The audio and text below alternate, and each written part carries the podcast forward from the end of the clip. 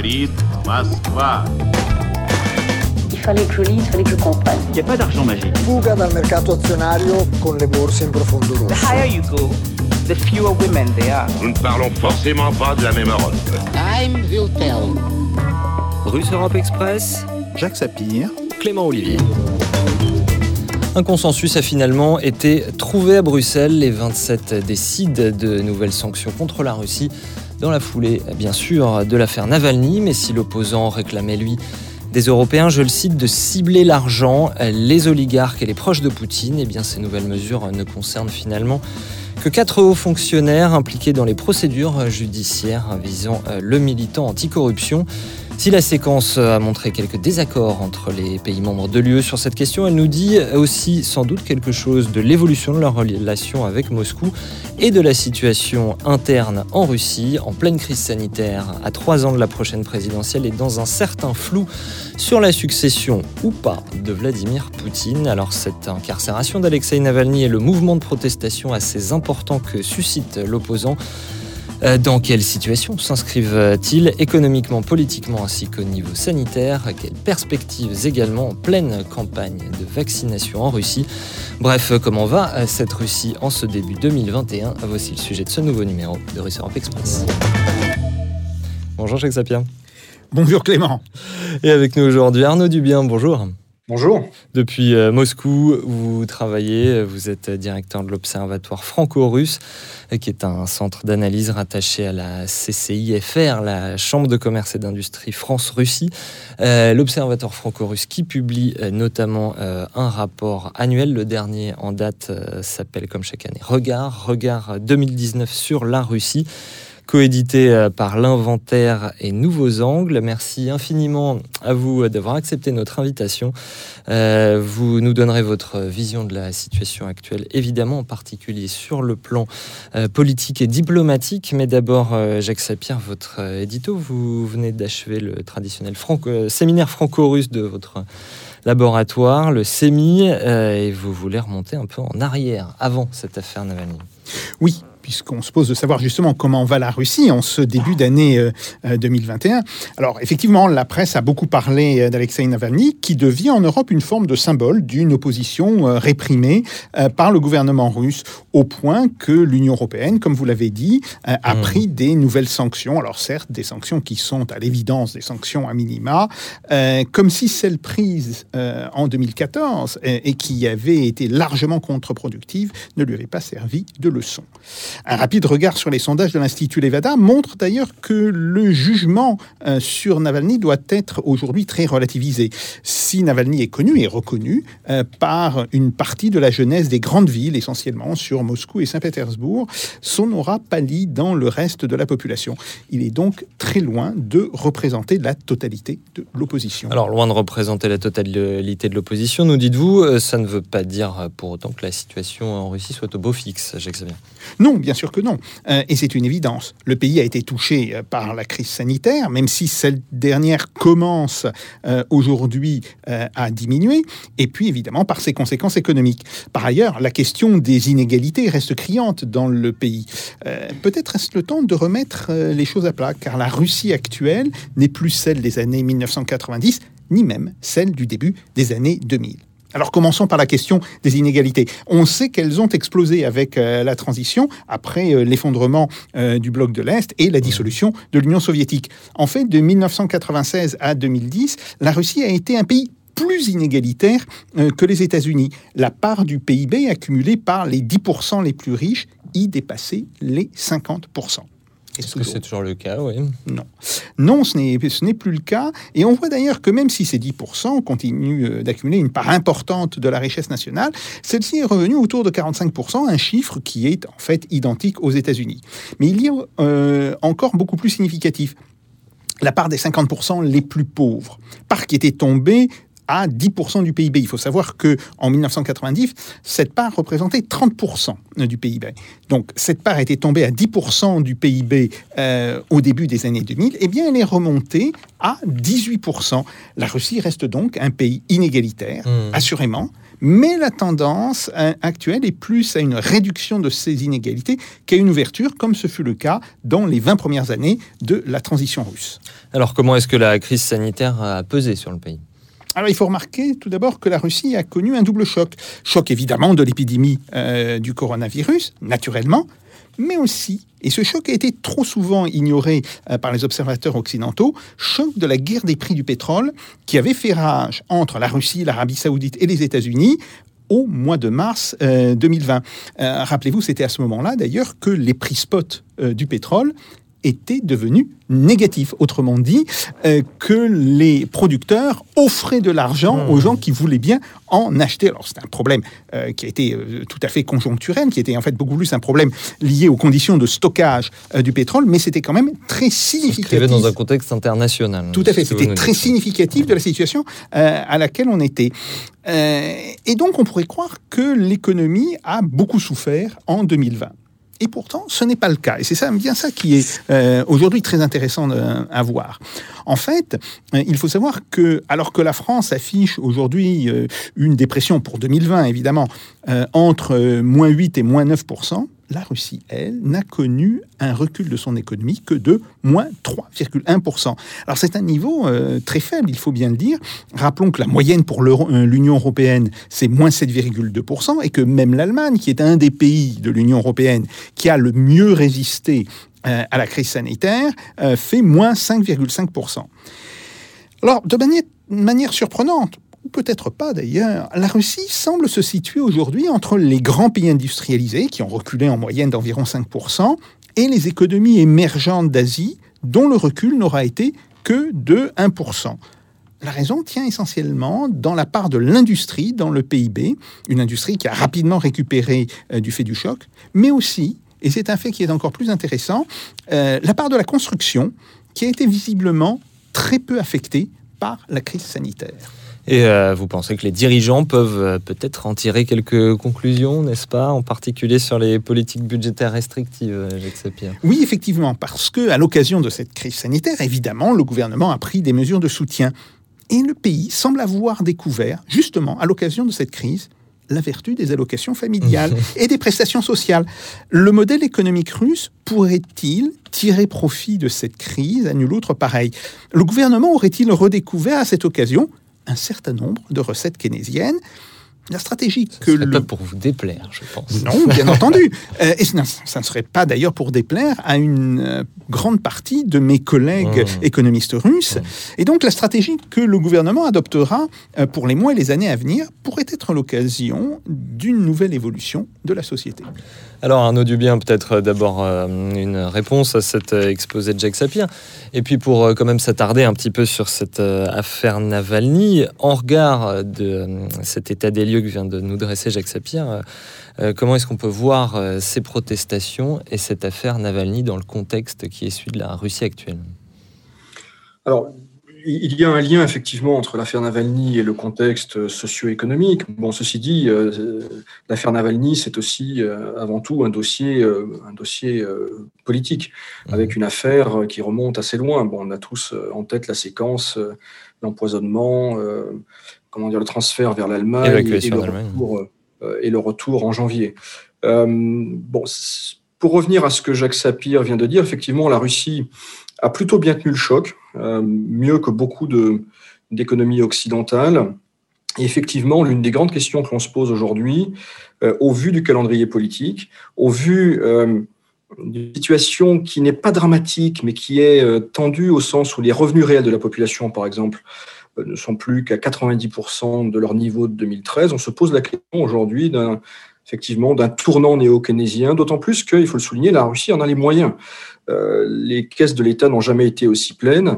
Euh, et depuis quelques semaines, singulièrement, euh, avec la remontée assez spectaculaire des prix du pétrole, alors que le rouble, lui, ne remonte pas, il y a un effet pour le budget russe tout à fait significatif. Donc, on en est là aujourd'hui. Une affaire Navalny qui devient aujourd'hui, en tout cas, plutôt une affaire internationale pour quelque temps, je pense, on risque de moins en parler en Russie, euh, même si euh, il est clair que cette affaire n'est pas. il, est incarcéré, donc oui, a priori, on risque de moins en entendre parler. Euh, il est possible que Navalny soit en train de perdre son pari.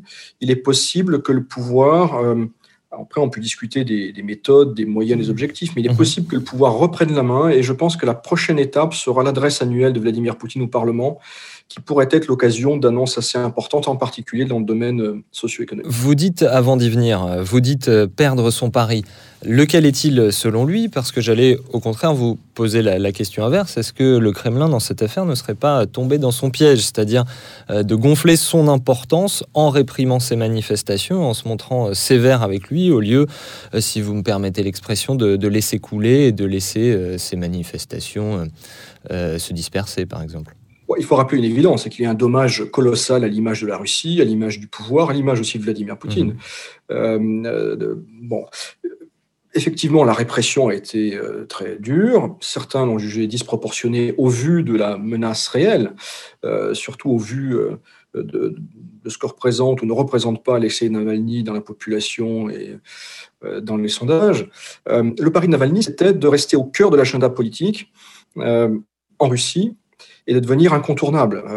Or, la répression très forte a conduit, semble-t-il, les partisans de Navalny à changer leur fusil d'épaule, suspendre le mouvement de protestation pour quelques semaines. Il devrait repartir au printemps et à l'été, c'est-à-dire au plus près des élections législatives, mais il y a un risque qui est de, perte finalement d'impulsion. Euh, et c'est là-dessus, je pense, que table le pouvoir, au-delà de, du harcèlement judiciaire, des pressions.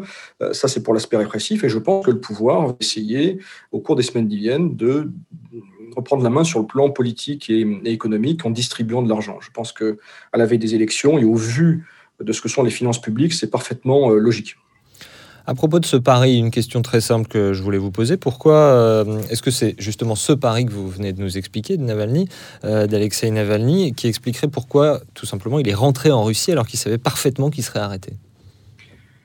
Oui, euh, disons que Navalny comprend que la politique, en, euh, la politique russe se fait en Russie et je crois qu'il il voulait absolument éviter d'être euh, un nouvel exilé et de voir son audience se réduire comme tant de personnages dans l'histoire politique russe, soviétique, tsariste. Euh, il est clair que... Il ne voulait pas être un Khodorkovsky, par exemple, pour prendre un exemple plus récent Oui, oui bien sûr, mais euh, même s'ils n'ont pas le même profil ni les mêmes ambitions, Mmh. mais on pourra remonter à très loin, encore une fois, au 19e siècle. Euh, finalement, le seul qui a réussi à changer la Russie de l'étranger, c'est Lénine, et encore, il est Oui. rentré, malgré tout, pour, pour faire la révolution. Euh, donc, euh, ce n'était pas vraiment une option pour Navalny de, de, de rester en Allemagne. Mais, encore une fois, il a, il a pris un risque, il a misé sur l'effet médiatique qui a eu lieu le 17-18 janvier. Euh, il y a effectivement un feuilletonnage des révélations, un feuilletonnage euh, judiciaire, mais le risque, il est réel, je pense, c'est d'un essoufflement.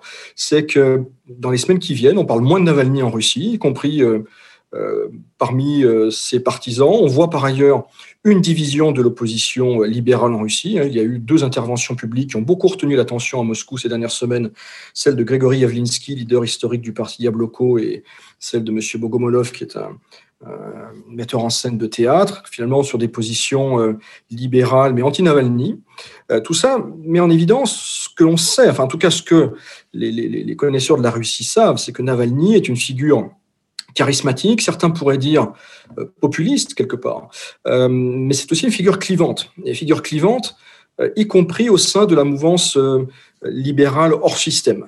Euh, et, encore une fois, ça fait partie de ces vulnérabilités, vulnérabilités que, va exploiter euh, sans aucun doute le, pouvoir. Avant de faire réagir Jacques Sapir, une, une, dernière chose pour rebondir sur ce que vous venez de dire. Est-ce que vous êtes d'accord avec cette formule qu'on entend euh, souvent euh, dans les médias français, par exemple, qui est opposant numéro un au Kremlin ou principal opposant à Vladimir Poutine? Est-ce que c'était le cas avant? Est-ce que ça l'est devenu à l'occasion de cette affaire, Arnaud Dubien? C'est discutable. Encore une fois, le terme opposant, opposition euh, a plusieurs sens en Russie en tout cas. Il y a l'opposition euh, parlementaire, avec en particulier euh, le Parti communiste, qui est très divisé dans cette, dans cette affaire-là. Il faut bien. Ça fait partie d'ailleurs des, des, sujets les plus intéressants.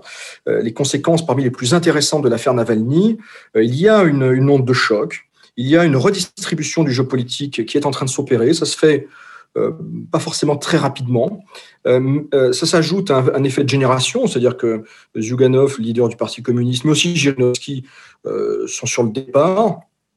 Et c'est une figure au contraire du nationalisme. Entre, entre la mouvance Zhuganov, qui est plutôt loyaliste, en tout cas qui évite de critiquer Poutine personnellement, et euh, une aile plus radicale qui peut être tentée, notamment localement, de euh, surfer sur la vague soulevée par, par Navalny, voire de l'alimenter. Euh, donc, le Parti communiste est un parti d'opposition, même si c'est une opposition qui parfois peut être assez docile, mais une opposition qui est travaillée par divers courants.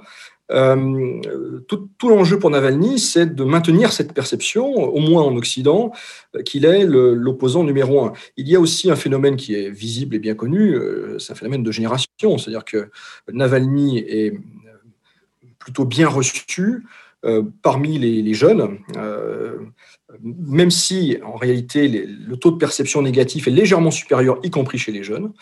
à l'inverse, il est plutôt mal reçu par les plus de 45 ans. Euh, ce qu'il faut savoir par ailleurs, c'est que la jeune génération est une génération peu nombreuse. On, est très loin de 1968, même si euh, comparaison n'est pas raison. Jacques Sapien, effectivement, dans ces sondages euh, que vous citiez du très respecté Institut Levada début février. Euh, on voyait, comme vous le disiez, que le soutien à Alexei Navalny restait minoritaire dans le pays, mais qu'il était en très nette hausse de quelques 6% en 2013. Euh, il est passé euh, actuellement à 20%. Ça veut dire que c'est une part importante de la population. Et comme vient de nous le rappeler Arnaud Dubien, notamment chez les jeunes. C'est un tiers de la jeunesse qui le soutient à peu près. Oui, tout à fait. Alors, il y, a deux choses qu'il faut dire. La première chose, c'est que il a gagné en soutien, c'est absolument incontestable, mais c'est un soutien qui est très localisé, qui est à la fois localisé en termes de milieu social. Euh, il s'agit plutôt euh, d'une jeunesse, euh, je ne dirais pas dorée, mais disons d'une jeunesse qui vit pas trop mal, qui vit plutôt bien et qui est situé dans quelques grands centres urbains de la Russie occidentale. c'est très intéressant de voir que plus on va vers l'Est, plus le soutien euh, à Navalny s'érode dans la totalité euh, des couches de la population. Euh, la deuxième chose qui est intéressante, c'est de voir que, oui, il est monté, monté de manière absolument indiscutable, mais il, je dirais, il produit même au sein de cette jeunesse des sentiments extrêmement contradictoires. Et il y a d'ailleurs une partie de la jeunesse qui, d'une certaine manière, est très critique vis-à-vis -vis de lui. Donc, comme vous l'expliquez Alors, euh, je pense qu'il y a plusieurs raisons. Il y a plusieurs raisons. Il y a, des raisons idéologiques, bien sûr. Euh, le fait que euh, Navalny, c'est moins vrai aujourd'hui, mais il y a une dizaine d'années, s'était fait connaître par des prises de position extrêmement nationaliste. Euh, on pourrait euh, l'affubler de ce fameux qualificatif qu'a utilisé Vladimir Poutine, vous avez ce, nationalisme d'un âge des cavernes, euh, par lequel Poutine d'ailleurs voulait dire qu'il ne souhaitait pas et qu'il combattrait toute tendance à la xénophobie, hmm. en particulier par rapport... à une vision identitaire de la nation. Voilà, et, par rapport aux travailleurs immigrés hmm. dont la Russie a absolument besoin. Et aujourd'hui, il faut savoir que la Russie est devenue assez dépendante de, euh, de ces travailleurs immigrés dans toute une série de secteurs, en particulier dans l'immigration, euh, dans, le, dans la construction. L'époque à laquelle vous faites référence, c'est quand Alexei Navalny, euh, disons-le, comparait les immigrés à des cafards. Oui, il, tout à fait. il s'est énormément adouci là-dessus. Néanmoins, si vous me permettez, il garde certaines positions qui en France seraient classées du côté du Front National, c'est-à-dire l'immigration illégale enrichit l'élite au pouvoir. Oui, oui, il y, a, de ça. Après, il y a une autre dimension qui est, euh, si vous voulez, le, euh, la composante légaliste ou plus exactement la composante euh, qui considère que le pouvoir, même s'il est critiquable, reste le pouvoir et que c'est la tâche des Russes de le soutenir, euh, de le pousser à s'améliorer, mais pas de le combattre. Et ça, c'est quelque chose euh, d'extrêmement important. D'ailleurs, euh, il faut dire une, chose, et ça, ça je l'avais remarqué avec mes étudiants, c'est d'ailleurs pour ça que je regrette beaucoup de ne pas être retourné en Russie et, de devoir faire mes, mes cours en visioconférence. Mmh. C'est ça qui est très intéressant hein, quand vous parliez avec des étudiants. Alors, ce sont des étudiants à Moscou, donc des étudiants qui sont plutôt parmi les privilégiés. Et il y avait toujours dans mes étudiants euh, quelques représentants euh, des jeunesses euh, du parti au pouvoir ou des jeunesses pro-Poutine. Et quand j'ouvre un débat là-dessus après mes cours, ils se font régulièrement attaquer par d'autres étudiants qui leur reprochent de ne pas soutenir assez efficacement euh, euh, le pouvoir de ne pas soutenir assez efficacement euh, Vladimir Poutine. C'est très intéressant parce que ça veut dire il y a des gens qui ne vont pas s'afficher comme étant, enfin, faisant partie de ce qu'on appelait autrefois les Nashi, les, les nôtres, bon, etc mais qui se considèrent euh, d'une certaine manière comme des gens loyaux par rapport au pouvoir. Alors je crois que ça c'est une, euh, une vieille tradition soviétique. C'est une vieille tradition soviétique, c'est une vieille tradition russe, Mmh. euh, euh, plus généralement. Donc, je crois que ça joue aussi. Euh, troisième fait euh, qui est important, c'est, euh, je dirais, euh, le fait que finalement, la, politique économique euh, du gouvernement, même si on peut la critiquer euh, sur toute une série d'aspects, eh bien, cette politique économique, elle est plutôt bien ressentie euh, dans la population. Alors bien sûr, il y a toujours des gens qui protestent, et à juste raison. En particulier, ce fut pendant très longtemps le cas des retraités. Et si vous voulez, tout à fait à juste raison. Et là, on voit depuis à peu près deux ans euh, qu'il y a une forme de, changement parce que le gouvernement est en mesure effectivement de distribuer de l'argent. Et ce qu'a dit Arnaud Nubien me semble extrêmement important, la remontée euh, des cours des hydrocarbures accompagnée de la stabilité du rouble. Euh, traditionnellement, quand les hydrocarbures montaient, ça faisait monter le taux de change du rouble. Là, pour l'instant, ce n'est pas le cas. C'est une montée qui est quand même extrêmement importante. Alors, je vais donner deux chiffres. Le budget actuel du gouvernement est calculé sur un prix euh, du, baril de pétrole de 42 dollars. Alors, il faut savoir qu'on était tombé autour de 20 dollars en réalité euh, en mars 2020. On était remonté autour de 40 dollars euh, au mois de décembre dernier. Donc, on pouvait dire, bon, 40 dollars, ça va correspondre effectivement à la moyenne. En réalité, depuis le mois de décembre, on est parti dans une ascension assez rapide des prix du pétrole qui, par exemple hier, ont dépassé les 65 dollars.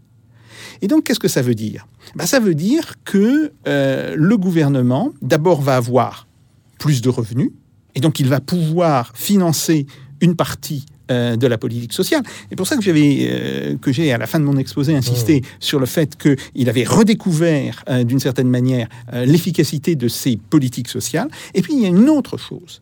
Il faut savoir que chaque fois que vous avez une forte hausse des prix du pétrole, vous avez par toute une série de mécanismes des effets qui se traduisent sur l'ensemble de l'économie.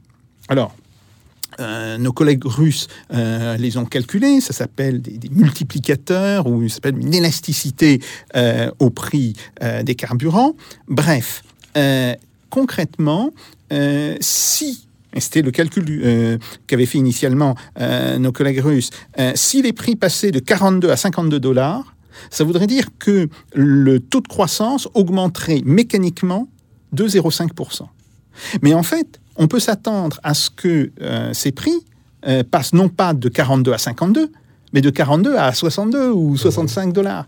Et donc ça veut dire qu'ils vont, euh, au- vont avoir un effet, un effet beaucoup plus important euh, sur la croissance. Donc la combinaison de ces deux choses, une croissance plus forte que prévu, qui permettra de résorber une partie du chômage qui a été provoqué par la crise sanitaire, et la capacité du gouvernement de distribuer de l'argent, en particulier euh, aux secteurs et aux couches de la population les plus fragiles, euh, cela peut tout à fait avoir des effets politiques importants euh, dans la population euh, par rapport aux élections législatives qui s'annoncent.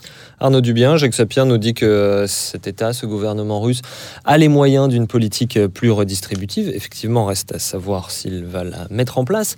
Face à cela, on a quand même eu aussi des manifestations qui n'ont pas été qu'à Moscou et à Saint-Pétersbourg. On a vu dans des villes comme Novosibirsk, Irkoutsk, Perm, euh, des rassemblements relativement importants par rapport à ce qui s'y fait d'habitude.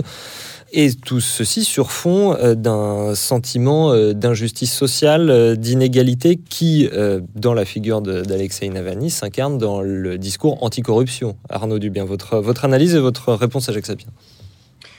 Oui, la question sociale me paraît essentielle. hein. Il y a un ressenti en Russie, alors qui n'est pas nouveau, qui est d'ailleurs assez proche de celui qu'on connaît en France, a une très forte sensibilité aux injustices sociales, aux inégalités de revenus, aux inégalités de patrimoine. Euh, tout ça, c'est bien présent. Ça, a été atténué au cours des années 2000 parce que le pays était en croissance de 7% et que le gâteau euh, s'élargissait, si j'ose dire.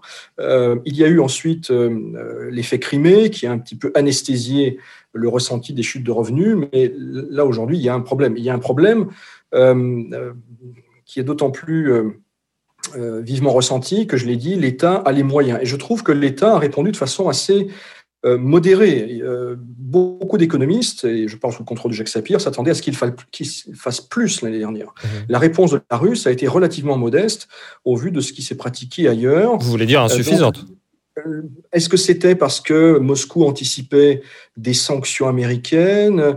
En tout cas, le ressenti ici, c'est que l'État a certes changé de braquet et a adopté de nouvelles méthodes, en particulier les aides directes aux familles. Ça, c'est nouveau et ça a été immédiatement ressenti et évidemment euh, très positivement ressenti. Euh, mais l'État en a gardé sous, sous le pied, si j'ose dire. Et là, aujourd'hui, il y en a de plus en plus. Donc, euh, il est difficilement imaginable qu'il ne se passe rien, la question étant de, de l'ampleur de cette aide et de l'effet sur l'inflation, inflation qui, par ailleurs, est repartie, surtout l'inflation alimentaire. Donc, est-ce que Poutine, qui depuis de très longues années, en réalité, a toujours écouté les libéraux en matière macroéconomique, est prêt euh, à changer de cap, ou en tout cas à, modifier les choses, c'est euh, une question vraiment importante. Euh, ce n'est pas certain. On peut parfaitement imaginer que le pouvoir se contente de distribuer sans changer de, véritablement de, cap. Alors pour, pour, revenir à votre mhm. remarque sur la répartition géographique des manifestations, oui, il y a eu quelques surprises fin janvier, début février, avec effectivement des, manifestations dans des localités généralement plutôt calmes, même si j'attire votre attention sur le fait que Irkoutsk et Novosibirsk, par exemple, sont des villes où les communistes sont bien implantés. Et on peut penser que les communistes locaux euh, ont fait la jonction avec, euh, avec Navalny. La question aujourd'hui, c'est de savoir si ça peut repartir au printemps, à l'été, et si et comment ça peut se traduire dans les urnes. On sait que Navalny mise beaucoup sur sa stratégie de vote dit intelligent, c'est-à-dire de favoriser tout candidat le mieux placé pour faire battre Russie unie. Euh, ça peut marcher, mais ce n'est pas certain en réalité. Pourquoi? Parce que euh, concrètement, dans beaucoup de situations, dans beaucoup de circonscriptions, ça veut dire soutenir des communistes, communistes qui, euh, le plus souvent, sont des staliniens très peu repentis. donc, on en est là. une situation, me semble-t-il, malgré tout, d'un point de vue global, moins dégradée qu'on ne pourrait le croire pour le pouvoir. Je pense que le pouvoir, encore une fois, avec les moyens qu'il a choisis, dont on pense qu'on veut, je pense que le pouvoir a beaucoup de cartes en réalité dans son jeu et qu'il est loin d'être aux abois. Alors je reformule ma question. Est-ce que cette réponse, entre guillemets, timide du gouvernement euh, aux difficultés sociales, euh, est-ce qu'elle ne donne pas ou ne renforce pas l'impression à la population qu'il y a un accaparement des richesses par une petite élite et une impression qui du coup rejoindrait cette euh, fameuse vidéo. Euh, je suis allé voir, elle est quasiment à 200 millions de vues d'Alexei Navalny. Si on cumule les différents réseaux sociaux, les versions en différentes langues, 200 millions de vues euh, pour cette affaire de palais de Poutine. des contre-enquêtes ont existé, etc. Mais est-ce que de toute façon, ça, ça ne renforce pas la même chose, c'est-à-dire l'impression d'un accaparement des richesses, Arnaud Dubien? Oui, c'est assez paradoxal. je vais y revenir, mais euh, ce qu'il faut euh, souligner, je pense, c'est l'absence d'ascenseurs sociaux. En tout cas, euh, l'impression très largement répandue au sein de la population qu'à la différence des années 2000 et même du début des années 2010, il y avait beaucoup d'opportunités, où tout le monde progressait, là, il y a un blocage. Il y a un blocage, et effectivement, des questions sur lesquelles la majorité des Russes, je dirais, laquelle euh, ne faisaient pas attention ou prêtaient peu attention. Par exemple, euh, le fait que les enfants de l'élite, euh, eux, ont de très beaux postes, généralement, que ce soit dans des grands groupes privés, des groupes publics ou dans des ministères. Tout ça, aujourd'hui, évidemment, passe plus mal. alors, pour ce qui est concrètement de, de, la vidéo et de son effet, l'effet, finalement, est assez limité. Ça peut paraître assez incroyable. Il y a eu beaucoup de vues. Alors, il n'y a pas eu 200 millions de Russes, d'abord, parce qu'il n'y a pas 200 millions de Russes qui l'ont regardé, mais à peu près 30 millions. 30-40 millions, ce qui est significatif. Mais ce qui est tout aussi significatif et a priori surprenant, en tout cas pour les observateurs occidentaux, c'est que ça n'a pas produit d'effet tectonique mmh. dans l'opinion publique. Et les sondages qu'on évoquait en début de, euh, d'émissions. Les sondages réalisés début février, c'est-à-dire après les révélations, euh, après le retour de Navalny, le début de la séquence judiciaire, montrent euh, finalement que les choses bougent assez peu. Et donc, il y a une très forte inertie dans l'opinion publique russe, ce qui ne veut pas dire que les, les impressions ne s'accumulent pas, ne sédimentent pas. Je maintiens que la, la question de la justice sociale est, est, à mon avis, tout à fait euh, centrale d'un point de vue euh, politique et électoral à court terme. Mais euh, il y a aussi, il ne faut pas le sous-estimer, une forme de, je dirais, de, de, de cynisme ou de, ou de résignation. Euh, beaucoup de Russes considèrent, ou plutôt n'ont aucune illusion, ils n'en ont jamais eu sur le fait que le pouvoir en Russie signifie s'enrichir. Xavier. Oui, euh, alors c'est très vrai, et il faut ajouter à ça le fait que par rapport au début des années 2000, euh, ce que l'on sait de la corruption, en particulier la corruption qui frappe les, les entreprises étrangères euh, en Russie, cette corruption est plutôt en recul. Ça ne veut pas dire qu'elle soit faible, hein, euh, elle reste importante, mais elle est plutôt en recul. Et donc on est euh, confronté à un, phénomène assez paradoxal. On a une forme de réduction du phénomène de la corruption, mais on a une sensibilité de la population qui est plus importante euh, au fait de cette corruption. Et donc, je crois que c'est c'est ça qu'il faut bien voir. La deuxième chose qui me semble extrêmement importante, c'est que effectivement, euh, il y a le sentiment qu'il y a, enfin, que c'est mis en place depuis euh, quelques années euh, une forme de blocage. Et ça, je crois que ça fait une grosse différence avec la situation des années 2000, voire même de 2010, 2012, bon, où Quel type de blocage? Une Ben, si vous stagnation ou- euh, pas de stagnation économique. Bon, on sent que le, Euh, Je pensais stagnation politique, Oui. je pensais à l'ère Brejnev. Alors, y a- oui, euh, c'est plutôt effectivement ça. En, en sachant que euh, l'expression stagnation, zastoy, Mhm. euh, c'était, ça renvoyait aussi à une forme de stagnation économique euh, que l'on connaissait fin des années 70, euh, début des années 80. Non, le- la chose qui me semble effectivement euh, la plus significative, c'est qu'aujourd'hui, un certain nombre de jeunes diplômés estiment qu'on ne leur donne pas la place euh, qui, euh, disons, à laquelle ils auraient droit. Alors, il y a des choses vraies et des choses fausses. Les choses fausses, c'est que d'une certaine manière, euh, quand vous avez ouvert aux jeunes diplômés l'accès à des postes de responsabilité dans les entreprises, alors que ce soit les entreprises privées, les entreprises publiques, les entreprises parapubliques, les ministères, etc., dans les années 2000 euh, et au début des années 2010, eh bien, euh, autant à cette époque-là, il y avait besoin de beaucoup de monde. Il y avait un- une vraie demande, si vous voulez, euh, pour des gens qui étaient diplômés. Euh, si vous voulez, c'est c'est le moment où, avec mes collègues à, l'école d'économie de Moscou, on déplorait le fait que les entreprises nous piquaient nos meilleurs étudiants. Euh, nous n'avions pratiquement plus d'étudiants qui faisaient des thèses. Pourquoi? Parce que les grandes entreprises euh, venaient leur proposer, alors qu'ils étaient en train de terminer euh, leur Master 2, euh, ma- la magistratura, euh, venaient leur proposer des, des postes importants. Peut-être aussi parce que les carrières universitaires à l'époque n'étaient pas très euh, intéressantes là-bas? Euh, disons que euh, il y avait toute une série de manières d'aider les gens. Hmm. Et, ça pouvait jouer. Mais effectivement, on n'était pas compétitif, comme en France, hein, on n'était pas compétitif face à des salaires d'entreprise. Euh, J'ai eu des étudiants qui sont partis euh, dans des entreprises euh, pour l'équivalent de 5000 dollars par mois. Et ça, évidemment, euh, c'est pas un salaire d'universitaire. Donc ça, c'est un point, ça, c'est un point important.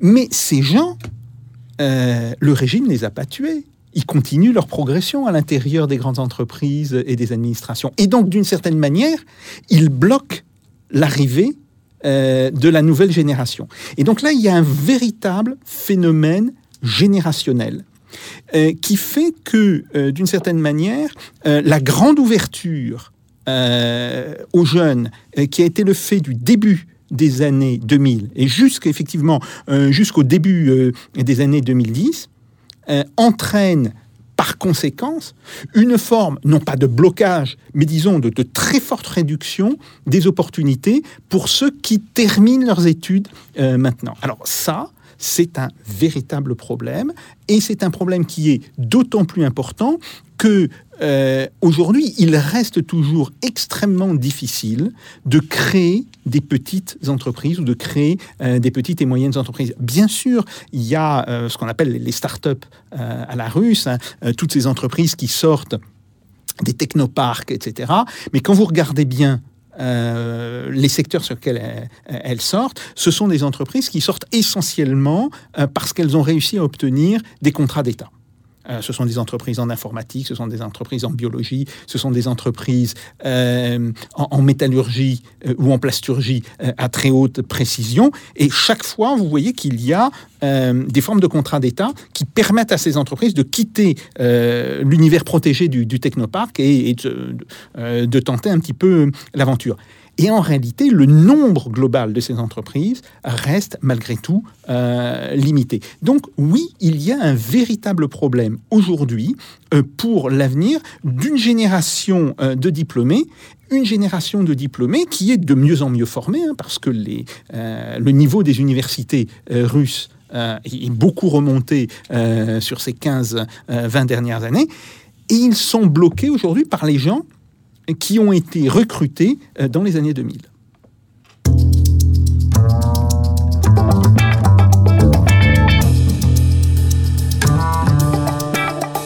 Russe Europe Express, Jacques Sapir, Clément Olivier.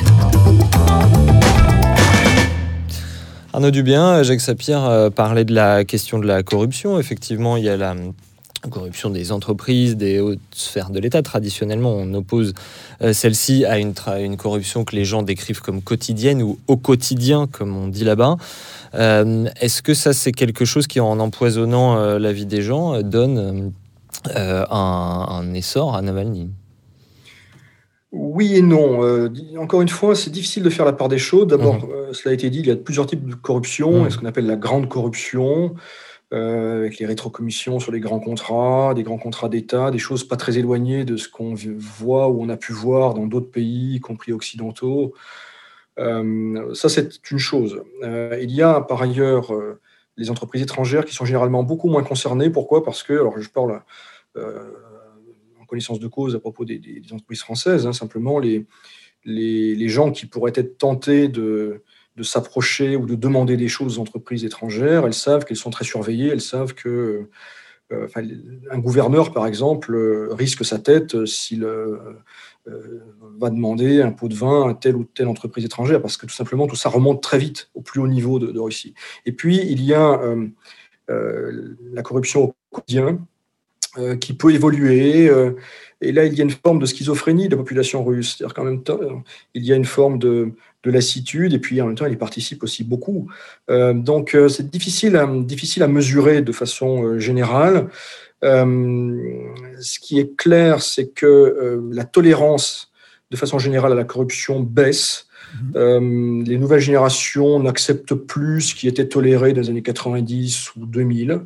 Euh, en tout cas, il n'y a plus cette forme de résignation, cette forme d'acceptation tacite. Donc les règles du jeu changent dans un contexte par ailleurs mouvant. Donc euh, euh effectivement, Navalny, en, en s'attaquant à la corruption, touche un sujet qui potentiellement est explosif, mais encore une fois, selon des modalités qui ne sont pas aussi évidentes que ça, puisque on, encore une fois, les reportages auxquels vous avez fait référence n'ont pas provoqué, mmh. à ce stade en tout cas, de mouvements tectoniques.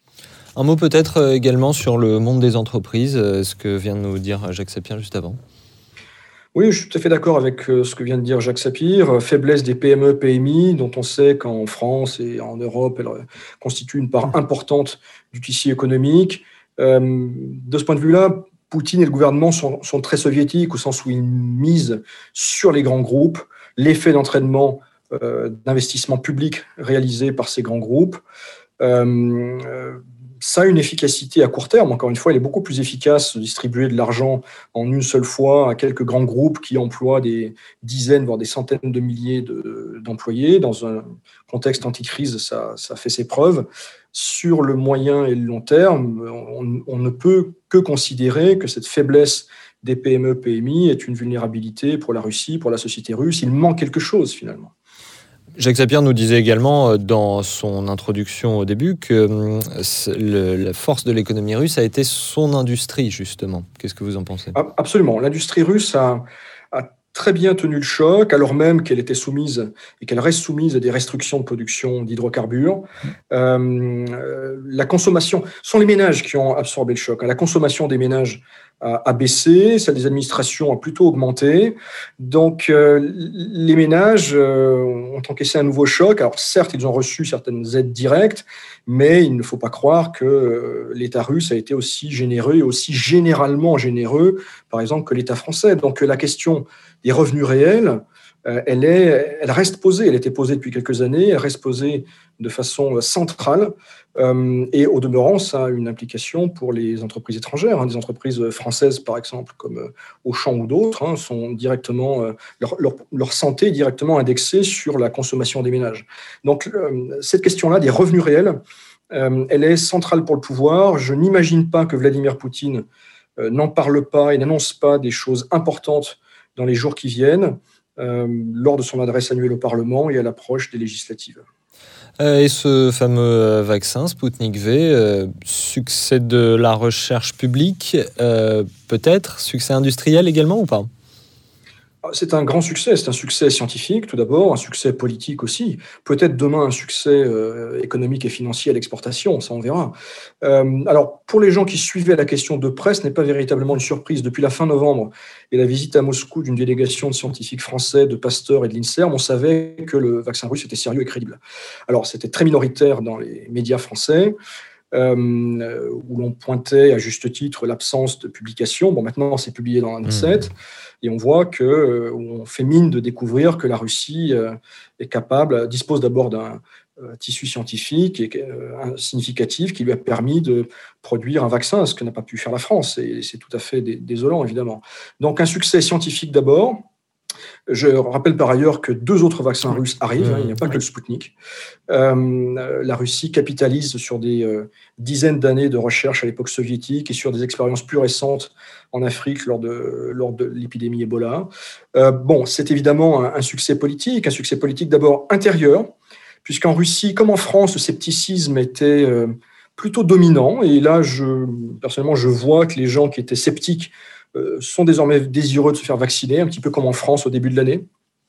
Et c'est un succès politique à l'international, bien sûr, puisque le Sputnik est d'ores et déjà un facteur de rayonnement, un facteur de rayonnement auprès de pays euh, où la Russie traditionnellement a des positions fortes, bon, euh, l'Arménie, la Serbie, par exemple.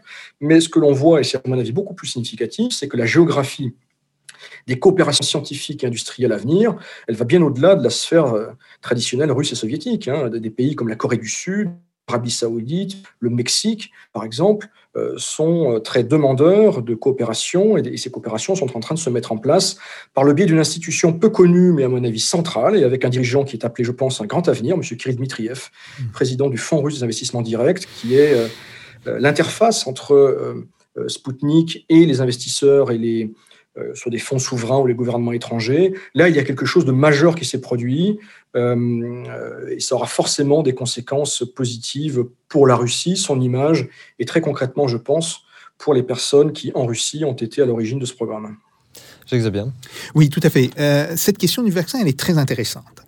Euh, comme l'a dit Arnaud Dubien, effectivement, euh, on avait tendance euh, à ignorer ou à prétendre ignorer la capacité des chercheurs russes. Et cette capacité, elle se révèle non seulement à travers Sputnik V, mais aussi à travers les deux autres projets de vaccins qui sont en train de déboucher et qui auront très certainement une homologation d'ici la fin du printemps. Ça, c'est un premier point. Deuxième point, c'est que on voit que les capacités de production, elles, sont un petit peu à la traîne. Euh, alors effectivement, il y a des entreprises autour de Moscou, de Saint-Pétersbourg, qui, mettent en production euh, Sputnik V, mais ces entreprises sont pas du tout de la taille des géants euh, comme Pfizer. comme AstraZeneca en Europe, comme Johnson Johnson aux États-Unis. Et donc là, ce qui est très intéressant, c'est la stratégie euh, qui est suivi euh, par le gouvernement russe, à travers effectivement euh, ce fonds d'investissement direct.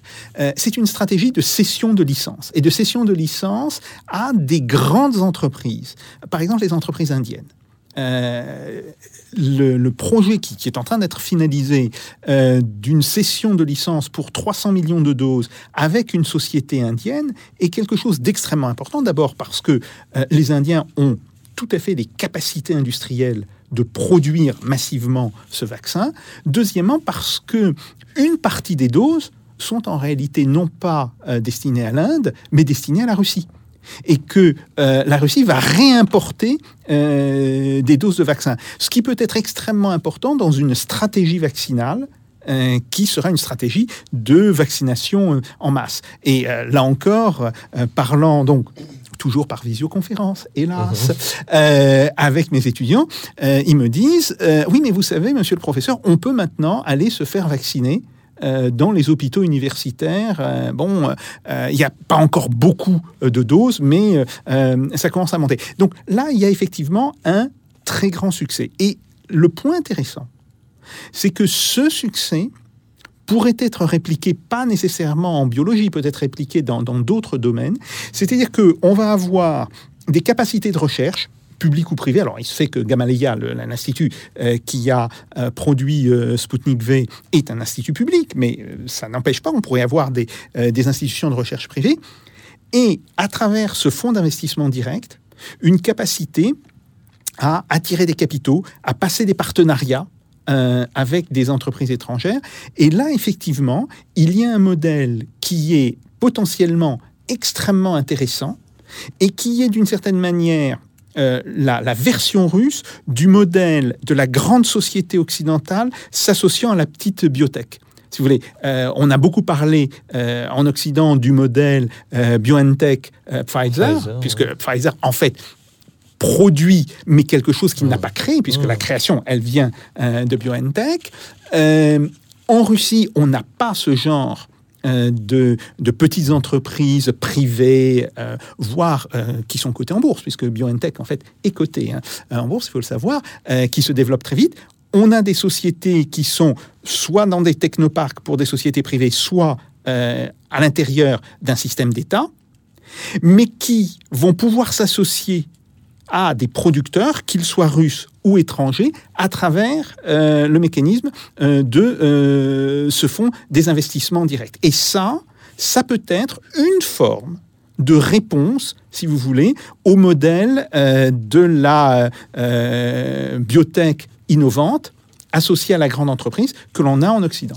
Pour rester un instant euh, et finir cette euh, émission sur euh, cet aspect international, vous nous disiez l'un comme l'autre, Jacques Sapir, Arnaud Dubien, que finalement le Alexei Navalny, vous n'aviez pas l'air de dire l'un comme l'autre qu'il menaçait actuellement directement le pouvoir. Dans ce cas-là, pourquoi une telle répression? Pourquoi une telle incarcération? S'il ne menace pas directement le pouvoir, c'est là que ça nous mène à l'international, Jacques Sapir. Est-ce que ce serait pour envoyer un message vers l'étranger? Donc une- un message de fermeté de la part de Moscou, voire carrément un message de confrontation, Jacques Sapir. Alors, euh, je pense qu'il y, a- de cela. Je ne dis pas que ce soit la totalité euh, des choses qui peuvent expliquer euh, la réaction, voire la surréaction hein, du gouvernement russe par rapport au cas Navalny, mais il y a aussi, et ça me semble assez évident, cette volonté de dire aux Occidentaux en particulier, écoutez, vous ne nous impressionnez pas. Plus vous montrez cette affaire en épingle, et plus euh, on réagira fortement. Et d'une certaine manière, euh, non seulement vous ne nous intéressez pas, mais économiquement, vous comptez de moins en moins. Alors, est-ce que les Russes ont raison de tenir euh, ce type de discours? Probablement à long terme, puisque on voit l'effondrement du poids de l'Union européenne dans le partage du PIB mondial. hein. Euh, L'Union européenne est passée de euh, 20% euh, au début euh, des années 2000 à moins de 12%. euh, ce qui est prévu pour 2022, d'après les chiffres du FMI. Inversement, euh, les pays d'Asie émergents euh, seraient passés de 18 à 42% Donc on voit bien qu'il y a aujourd'hui une forme de discours qui se développe en Russie, qui consiste à dire l'Europe n'a pas voulu de nous, nous ne voulons plus de l'Europe, et nous allons nous tourner essentiellement vers l'Asie. Alors, est-ce que c'est tenable à court terme? Je ne le pense pas. Et euh, il n'y a qu'à voir euh, l'importance donnée par les Russes euh, à l'achèvement de Nord Stream 2. Bon, ça c'est très clair. hein. Donc, ça veut dire que toujours le marché européen à court terme est important, mais à long terme, je dirais à 10 ou 15 ans, euh, est-ce que ce basculement vers l'Asie euh, ne va pas devenir rapidement irréversible? Ça, il faut effectivement se poser la question. Arnaud Dubien, le mot de la fin. Vous savez qu'il y a un an et demi à peu près, on avait euh, fait une, émission du même type dans laquelle votre collègue Karine Clément, qui est sociologue, nous avait parlé de myriades et de myriades de luttes locales en Russie, une espèce de finalement de terreau façon gilet jaune. Est-ce que Arnaud Dubien, ce qu'est en train de dire le pouvoir russe, c'est si un tel mouvement euh, se passait, gare à vous occidentaux, est-ce que vous ne l'instrumentalisiez comme euh, c'est du discours en direct libre, comme, euh, comme un Maïdan, Arnaud Dubien?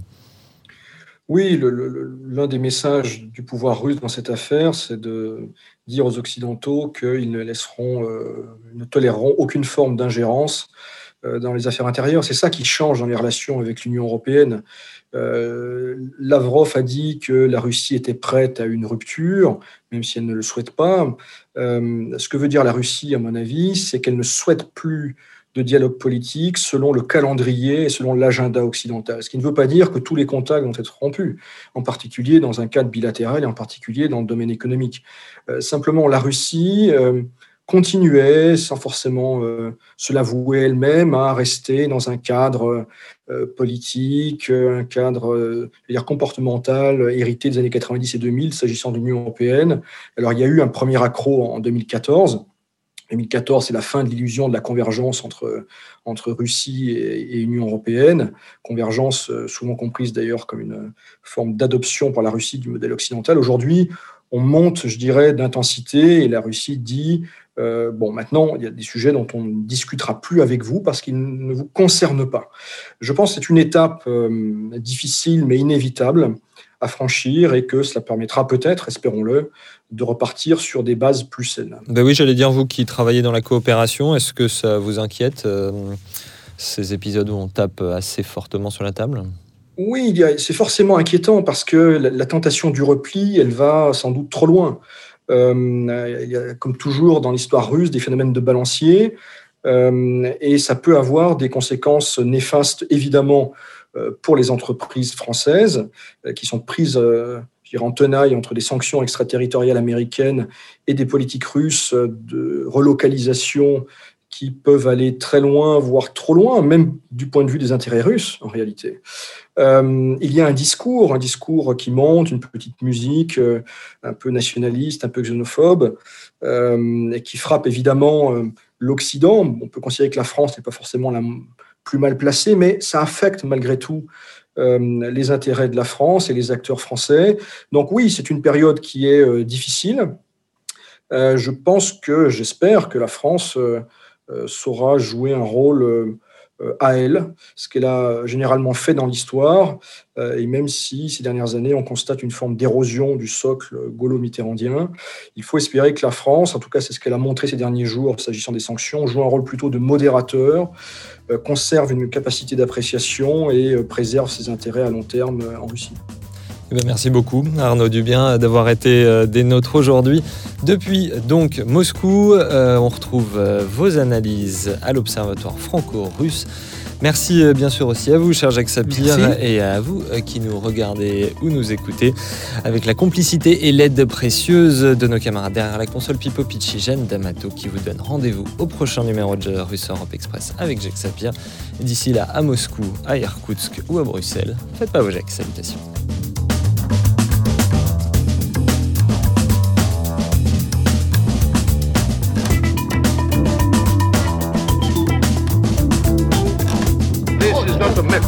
This is provocation. Let them do. No, no, no.